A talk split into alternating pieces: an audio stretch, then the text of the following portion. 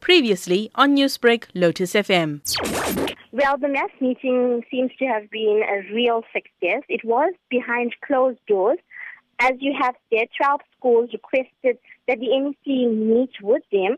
Um, what these schools found happening is that they had issues relating to the management of schools and the role the SGB, the school governing body, plays within the school in terms of management. And they felt that individually their concerns were not being heard. So they put together a dossier from, with issues from all 12 schools related to management at the schools, and that's what they presented to the MEC. Um, as you did say, these issues uh, range from the mismanagement of funds by the principals and school staff members, post fixing, which included promotion and favoritism based on nepotism. Um, the appointment of principals was also called into account, where the SGB felt that they had no say in who ran their school. Rachel, I do understand from what we've been seeing on social media as well that earlier on there had uh, been some reports that some of the SGBs were not allowed to attend that meeting. Why was this the case?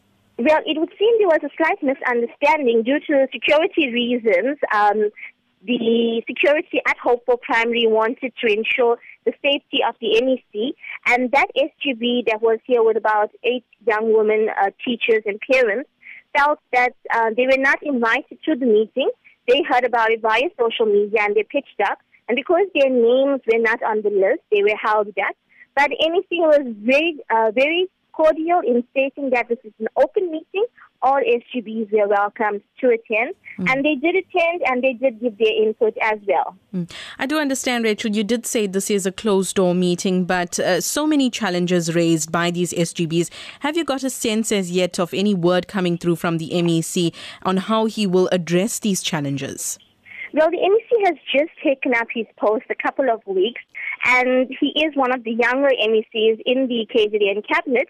But he has said he is aware of these issues. He um, has been following the issues over time.